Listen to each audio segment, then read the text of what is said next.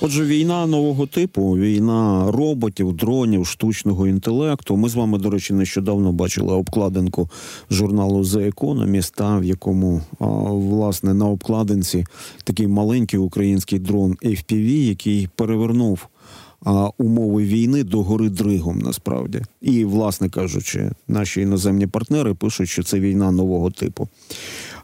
І знаєте, в такій війні роботів, дронів, платформ. Штучного інтелекту потреба в людях не зменшується, не зменшується, можливо, навіть збільшується, зважаючи на масштаби цієї війни. Дронами треба керувати, штучний інтелект треба тренувати, а роботизовані системи треба програмувати. Отже, де брати людей і як правильно раціонально використовувати цей актив? От бачите, економісти кажуть, ресурс. Ну, вони в своїх категоріях, так, про людей це ресурс. А я кажу про людей як про актив. Актив, який дуже повільно відновлювальний, скажімо так. Людину треба народити, людину ну, треба захистити від всіляких хвороб. Починаючи з дитинства навчити дати освіту, в тому числі навчити керувати дроном, щоб він міг захищати свою країну. Ігор Луценко з нами на зв'язку. Військовослужбовець, співзасновник центру підтримки аеророзвідки, народний депутат восьмого скликання. Пане Ігоре, вітаю вас в ефірі. Вітання вам і вашим слухачам. А пане Ігоре, я побачив ваше оголошення про те, що ви набираєте людей у свій підрозділ. Розкажіть нам, як це відбувається, і ви запрошуєте вже готових спеціалістів чи готові їх навчати? Ну е, в будь-якому разі якесь донавчання треба буде, але звісно шукаємо тих, хто принаймні розуміє, що таке роботизована система. Це може бути там наземний дрон, це може бути там літаючий літак, якийсь е, чи плаваючий човен. От, але в принципі, принципи побудови таких систем вони достатньо схожі. Тож достатньо схожі мусить бути там і розуміння навики е, людей, яких ми шукаємо.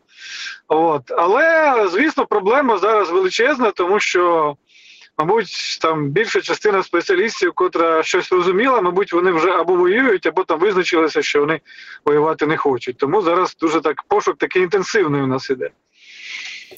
А в країні працюють різні центри підготовки. Як ви оцінюєте рівень кваліфікації і за скільки людина може, закінчивши ці курси, ну вони різні є. Різні фонд притули, наприклад, проводить інші фонди. Повернись живим, якщо я не помиляюсь. А закінчивши ці курси, бути готовими, щоб потрапити у ваш підрозділ. Е, Ну дуже дуже різна якість курсів. Е, дуже часто я я не робив якогось такого власного емпіричного аналізу ринку цих послуг, да, але зустрічав приклади, коли це є ну, майже профанацією, а є хороші. Тому ну, якби все індивідуально і слід дивитися, наскільки людина не тільки там щось вчила, а ще й здібна до такого роду речей. Е, на жаль, з ринком навчання на сьогодні є одна величезна проблема, така системна в тому, що не до кінця, скажімо так, встановлені стандарти. Тобто не можна, наприклад, цивільній людині, яка збирається десь е, почати воювати в тому чи іншому підрозділі, піти і отримати наперед готовий ВОЗ, тобто військово-облікову спеціальність, е, так, щоб це було надійно, щоб вона здала там певні іспити, щоб всі побачили, що да, вона здатна виконувати бойові завдання, і після цього там вона вже буде дуже бажаним гостем, практично у величезній кількості підрозділів. От такого, на жаль, ще немає. А якісь курси ви могли би назвати, які справді ну можна позитивно оцінити з точки зору надання кваліфікації своїм курсантам? Ну е, я можу е, сказати, що їх немало точно можу гарантувати, що от е, курси, які організовує благодійний фонд Дігнітас разом е, з нашим е, ЗСУшним 190 центром, а вони дають певну якість якість учнів, котрі звідти випускаються. От про інших там не можу достеменно точно сказати, тому що я там знову таки повторюся, не не досліджував там всі параметри. Фонд фонд Дігнітас. А, Так, фо, да, до речі, так. до речі, і при міністерстві цифрової трансформації, наскільки я так пам'ятаю, є подібні ініціативи. А скажіть, є їх дуже багато, да. Да, є їх, але ну треба якісну якусь обирати, я так розумію. Скажіть, а, безумовно. Так, так. А, ви згадали про людей, які маючи кваліфікацію або вже воюють, або вирішили, що воювати вони не будуть. От стосовно другої категорії, а якщо людина е, визначила, от зробила для себе таке визначення. А вона в якихось е, е, інших справах може бути корисною для перемоги і для фронту, як ви вважаєте? Е, та я вважаю, що немає якогось такого фінального визначення в нашій ситуації. Тобто багато разів спостерігаю, як людина там не йшла, не йшла, і потім взяла і пішла воювати. Буває таке. А, а Взагалі, на мою думку, необхідно зараз шукати можливості залучати тих, хто не хоче от перенати в без без, без е, повороття оцей вир армійської буденщини. Е, І це дійсно багато кого відлякує, не те, що там небезпека навіть десь е, там бути під якимись обстрілами, а саме через те, що це дорога фактично в один кінець, тобто аж до перемоги. Тобто ти зайшов в ЗСУ і ніякої можливості реальної, я це багато разів разів казав здається, навіть у вас в ефірі. Я абсолютно не вірю там 36 місяців, е, які там пропонують як максимальний рік служби. Це все от закликаю всіх це не вірити, да, і бути реалістами. Е, і тому зараз е, збройні сили це фактично якби там система Ніпель, тобто зайти ти можеш, вийти ні. І це багатьох проблема, а багато хто хотів би якось там оптимізувати свої значить, внески в оборону країни. Е, Є велика кількість людей, котрі дуже будуть корисними, якщо їм дати моделі для от співпраці. Е, Багато наших спецслужб, я маю на увазі Служби безпеки України, головне управління розвідки, там інші, вони мають можливість залучати так званих там агентів, там конфідентів і так далі. І ці конфіденти інколи воюють там ну чи не, не краще, ніж там реєстрові козаки. А, І я думаю, що для того, якщо ми вже створюємо зараз, президент нібито задав зараз курс на створення роботизованих військ, там безпілотних сил окремих, то треба, мабуть, для них інші правові умови, тому що є величезна кількість інтелектуалів, знаєте, таких е, не надто там, можливо, мускулистих, але дуже розумних хлопців і дівчат. Е, котрі от не йдуть воювати з певних своїх причин, але при цьому дуже класно розбираються в тій чи іншій сфері, котра нам дуже потрібна нам у війську.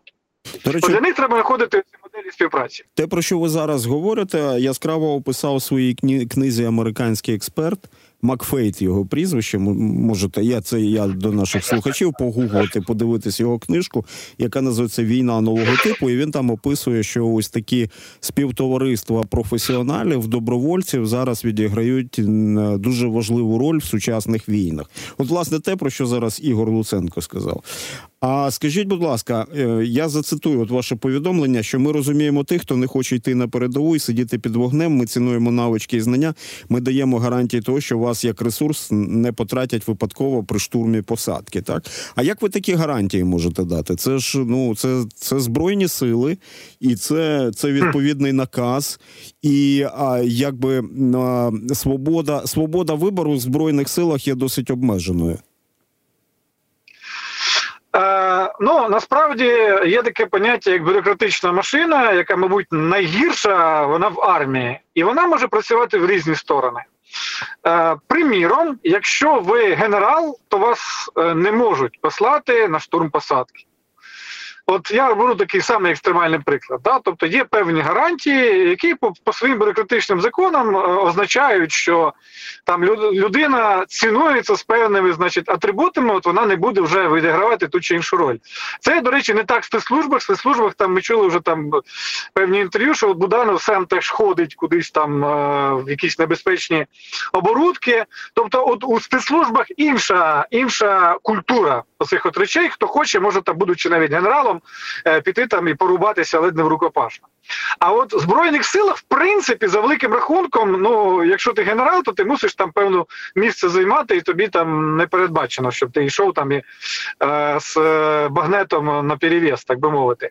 Тобто, в приз, якщо ми ну е, все правильно робимо, то е, ті люди, котрі отримали достатні скили, е, вони е, ну тобто навички е, там розуміння, вміння, е, то вони не будуть використані вже там по як звичайні піхотинці. Е, якщо не будуть поміняні правила. Е, І е, далі я сподіваюся, що ми це будемо навіть покращувати цю ситуацію через те, що е, зараз повторюся, Зеленський сказав, що нам потрібні роботизовані війська, нам потрібні безплотні системи е, великій кількості, і, е, мабуть, е, ну неможливо уявити появу нового типу військ без того, щоб не появились нові правила.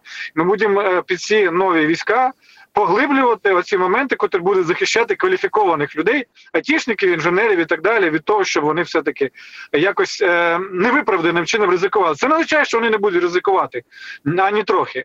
А, Але це означає, що е, це буде ризик, і що він буде, то він буде виправданий для того, щоб максимально якби е, збільшити ймовірність е, нашої швидкої перемоги.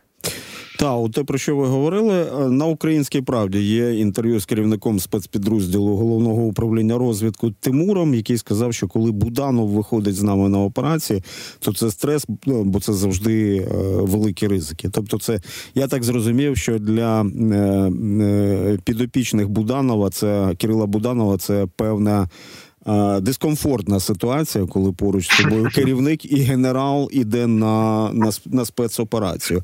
А скажіть, Ігоре, а як ви вважаєте, як правильно зараз підійти до того, щоб створити ось ці самі а, сили безпілотних систем, щоб там правильно все було організовано? Все, що ми зараз критикуємо, починаючи від корупції і і далі там бюрократія, е, письмова вся ця творчість з фоліантами заповнених журналів і все інше, все, що по подає, піддається критиці, щоб цього вже апріорі не було, якби е, в е, під час створення такого такого роду військ.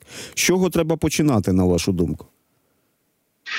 Е, ну, по-перше, зауважу, що за менше ніж два роки своїх армій, чесно кажучи, з випадками корупції не не стикався. Це не означає, що в армії вона там миттєво не може з'явитися, тому що все-таки суспільство це е, те, що дуже визначним чином впливає на армію, а не навпаки. Але е, поки що основна проблема з головотяпством і бюрократією. Тобто проблема в некомпетентності, проблема в поганих бюрократичних е, механізмах і так далі. Е, Так от, е, я вважаю, що е, тут необхідно починати з чистого листа формувати такі війська. Е, максимально віддалитися від поганих традицій армії, в тому числі так званої совкової армії. Ем, і е, я би, крім усього, там це вже я так згадую своє законодавче минуле, я би все-таки розробив окремий е, досить такий докладний закон про е, е, роботизовані війська, ну як би ми їх не назвали, да, роботизовані там е, е, там безпілотні сили і так далі. Тобто, як ми маємо, наприклад, зараз окремий закон про сили спеціальних операцій, ну там ціле законодавство, там навіть не один закон з цього приводу є.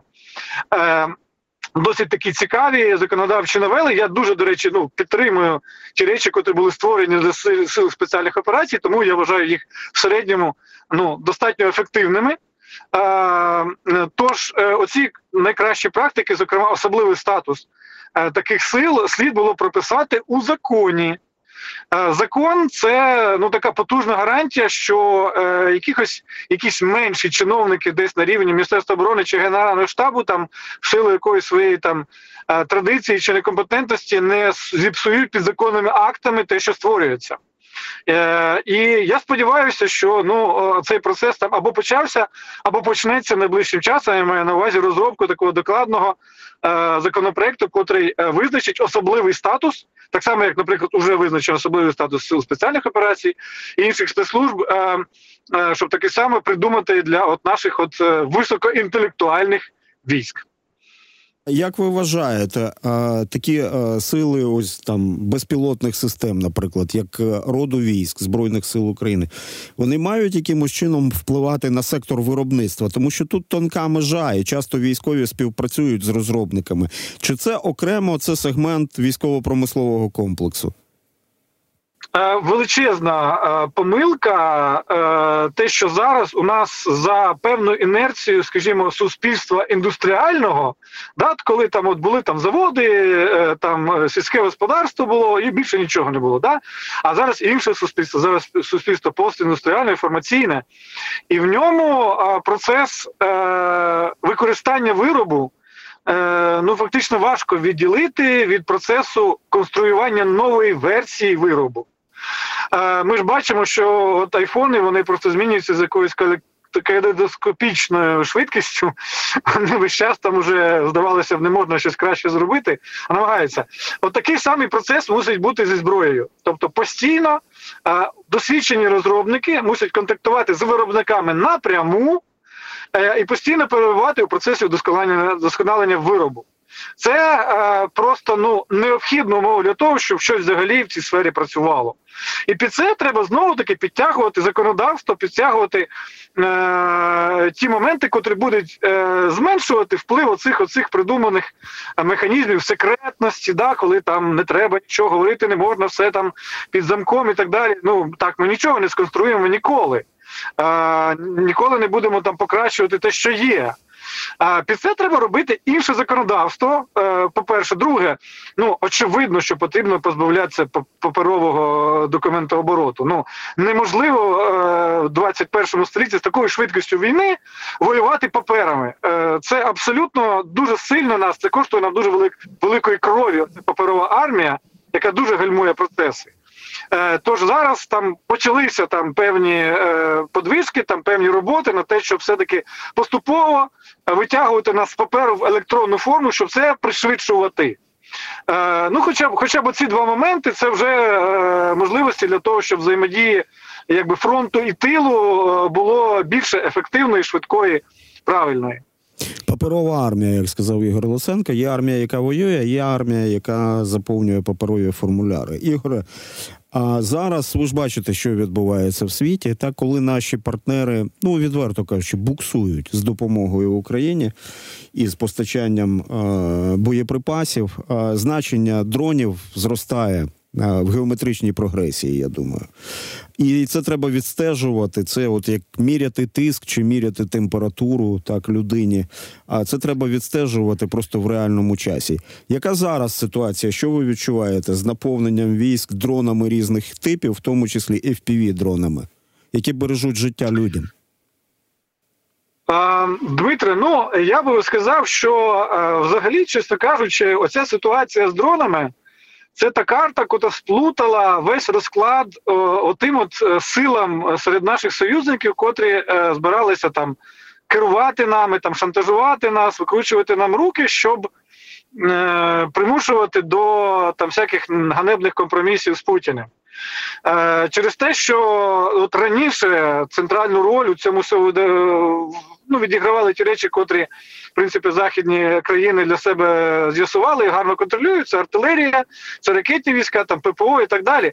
Але оскільки з'явилися дрони як фактор там боротьби на передньому краї, як фактор глибинних ударів. Е, то виходить, що ми в принципі можемо триматися е, значною мірою завдяки тому, що в нас є ударні дрони і навіть там не дають там, скажімо, нам якісь там снаряди, які кожен там коштує там 2-3 тисячі євро. Да? Ну ми за 200-300 євро. Е, FPV-шками якось можемо відбитися там, де треба стріляти там 10 разів, то літить три FPV і роблять ту саму роботу. А, І це е, певним чином, мабуть, один із факторів, чому ми до сих пір, е, скажімо, не за столом з Путіним, так як багато хто б на Заході хотів, і про це багато хто відверто там на Заході й каже. А, Тому от я би я от, е, от таку річ е, хотів би заявити. Да? Тобто, тобто... Що стосується Дрони, дрони вже сказали слово в цій війні, а далі а, вплив цієї технологічної складової і людини, яка вміє майстерно ними кер- керувати, буде лише збільшуватися. Дякую. Ігор Луценко, який е, закликав і, і е, зробив оголошення, що набирає людей у свій підрозділ. Ігор Луценко, військовослужбовець, співзасновник центру підтримки аеророзвідки, з нами був на зв'язку. А далі новини.